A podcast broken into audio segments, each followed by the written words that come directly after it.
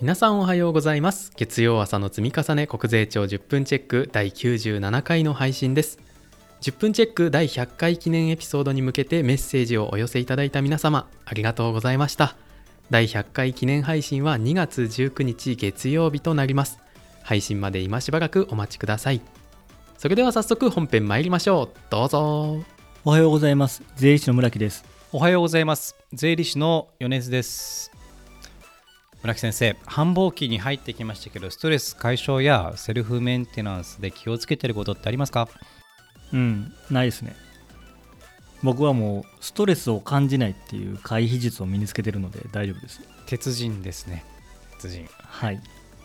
では本編いきましょう。改めましてこのシリーズは国税庁の新着情報のうち重要性の高いものを2人で話す当企画です我々2人の勉強会に参加するイメージで聞いていただければというふうに思います。また若いリスナーさんが多いと聞いてますのでなるべく噛み砕いてお話しできればと思います。ということで今回は昨年の12月14日に公表されました与党税制改正大綱を見ていきたいと思います。これからお話しする大綱の内容は2023年12月18日収録日時点のものです。それでは村木先生まず今回は、えー、消費課税の内容からこう見ていきたいですね。ページでいきますと、えー、税制改正大綱の93ページ目のところ国外事業者関連消費税プラットフォーム課税の導入ということがありましたけれどもこちらはいかがでしょうか村木先生。これ令和5年度の税制改正でも議論になってまして、まあ、令和6年度に入ったってやつですけど去年とかこうフォートナイトっていうオンラインゲームの会社でそのルクセンブルクの法人が東京国税局から30億円の消費税の申告漏れを指摘されたみたいな話はあったと思うんですけど、まあ、それの一環でオンラインゲームとかは特にそうですけど日本に配信されてるものっていうのはその消費税の納税義務っていうのはゲームの開発会社になるわけなんですよね。配信元じゃなくて、はい、でじゃあそういう海外のゲーム作ってる会社まで徴収しに行けるかというとなかなか難しいっていうのがあるのでじゃあプラットフォーマーまあ Google とか Apple とかでしょうけどそういうところのプラットフォーマーが代わりに消費税を納めなさいと。いうことでそこが提供したものを見なすって規定を入れて納税義務者を転換するっていうのを入れましょうと。いうことみたいです。なるほど。でそれと関連する内容なのかなと思いますけど94ページ95ページ目のところに事業者免税点制度の見直しや簡易課税制度のあの見直しもありますけどこちらもお願いできますか？うん、そうですね。この辺細かいですけど国外事業者に関する免税店制度とか簡易課税制度の適用っていうのを厳しくする改正が入ってますので、まあ、国外事業者に関係する人は見といたらいいかなと思いますね。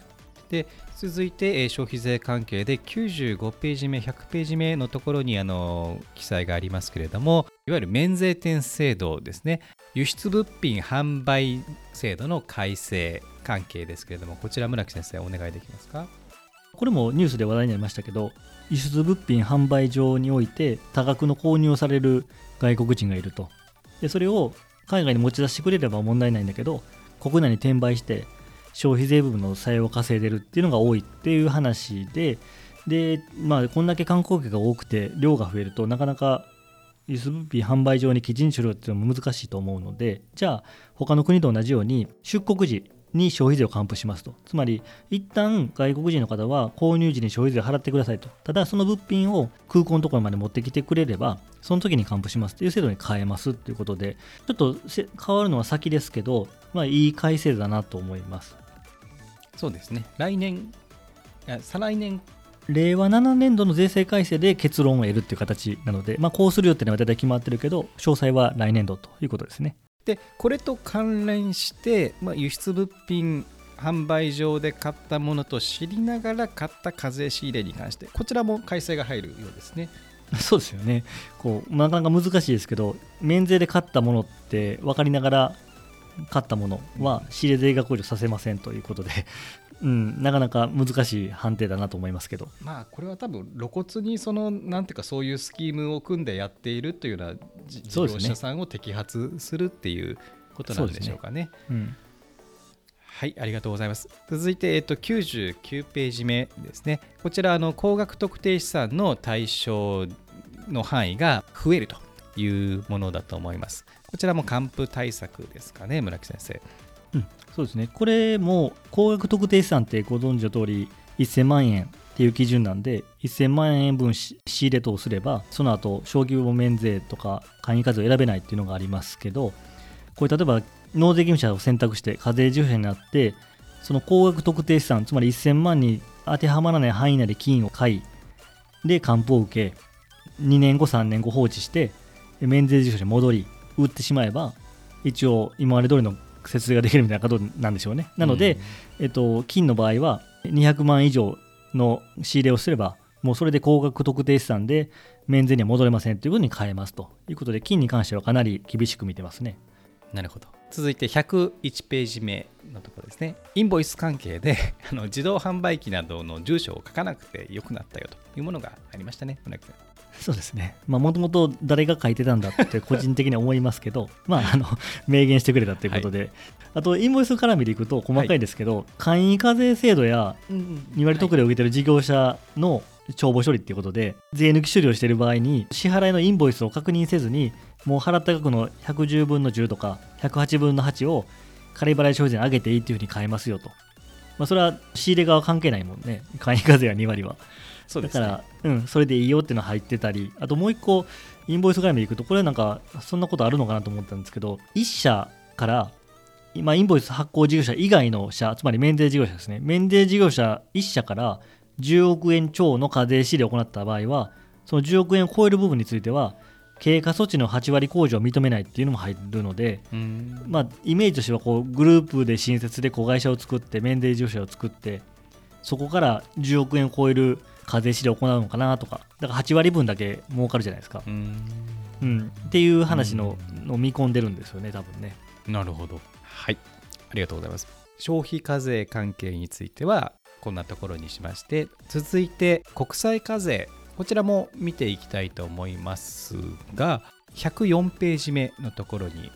あります。グローバルミニマムタックス課税関係。こちらはいかがでしょうか村木先生今年は国際課税はあんまり大きな改正がないので、はい、まあ、また見てくださいっていうぐらいあんまり大きな話はないと思ってもらったらいいと思います。はい。105ページ目。外国子会社合算税制の見直し。こちらはどんな感じでしょうか？うん、こっちも細かい改正です。ペーパーカンパニー特例っていうのがあるんですけど、それの収入割合要件。で、収入がない場合は、収入割要件の判定を不要にするよとか、まあ、あんまり関係ない改正なので、パスしていいと思います。あとは110ページ目のところ、課題支払い利子税制に関しても、少し見直しが入るですかね。うん、そうですね。まあ、これは超過利子額を繰り越しできる期間があるんですけど、それが7年から10年に延長します。その他国際課税関係で気になるところございますかね同じ110ページに、はい、昔でいうソフトバンク税制って怒られますけど子会社株式母価減額特例っていうのがあって海外子会社を買ってきて配当をガバッと引いて株の含み損を作るみたいなのを防ぐ制度がありますけど、うん、あれの計算方法が若干変わってるので該当する会社は少ないと思いますけど興味があれば見てくださいってぐらいです。はいありがとうございます。続けて、えー、納税環境整備のパートを見てみましょう。対抗でいう111ページ目以降のところですね。あとそれとあの60ページのとこ。ろ調書提出基準の改正というのがありましたけれどもこちらはいかがでしょうか村木先生？そうですね。支払い上昇って前々年に100万以上出してれば電子で出さないといけないという義務になってますけど前々年に30万以上出してれば電子で出さないといけないというふうに変わりますっていう話だけです。電子で出さなければいけない会社がより増える。そうですね。30枚以上なんでまあまあ増えると思います。まあまあですね。30枚以上だったら業種によっては十分ありますね。うん、ますね。はい続いて111ページ目。こちらはちょっと重要かな。重加算税関係のもので隠蔽しまたは仮装された事実に基づく公正の請求書を出した場合の、まあ、取り扱いが新しく増えるということかと思いますけどこちらはいかがでしょうか？うん、これまあ流れとしては確定申告します。その後偽装した資料に基づき公正の請求をすると、うん、減額してもらうと。で還付を受ける、でもその後いやそれは嘘だったじゃないかということで修正申告になるっていう流れだと思うんですけど、うん、まあ、その時に最後の修正申告の時にそこで重加算税を課すっていうことだと思うんですけどうんまあ、そんな人おるんだなって不思議に思ったのと。そうですね。なんか、うん、それは悪いと思うけどあんまり聞いたことなかったけど ね。一部界隈では流行ってたんですかねこれは。ねはい。それと,、えー、と113ページ目。代理権限証書関係が変わるということですけどこちらいかがでしょうか？確定申告するときに代理権限証書をつけますけど会計事務所の方は。あれの、んえっと、記載内容が変わるっていうことであまり僕は興味ないですけどまた読んでみてください。はい、ありがとうございました。本日は、え村木先生と一緒に消費課税、国際課税、それと、え納税環境整備関係に関して、え税制改正大綱のおさらいをしてまいりました。それでは月曜朝の積み重ね国税庁10分チェックそろそろ終わりにしたいと思います。はい対抗の話を1ヶ月間ずっとしてきましたけど今喋ってるのって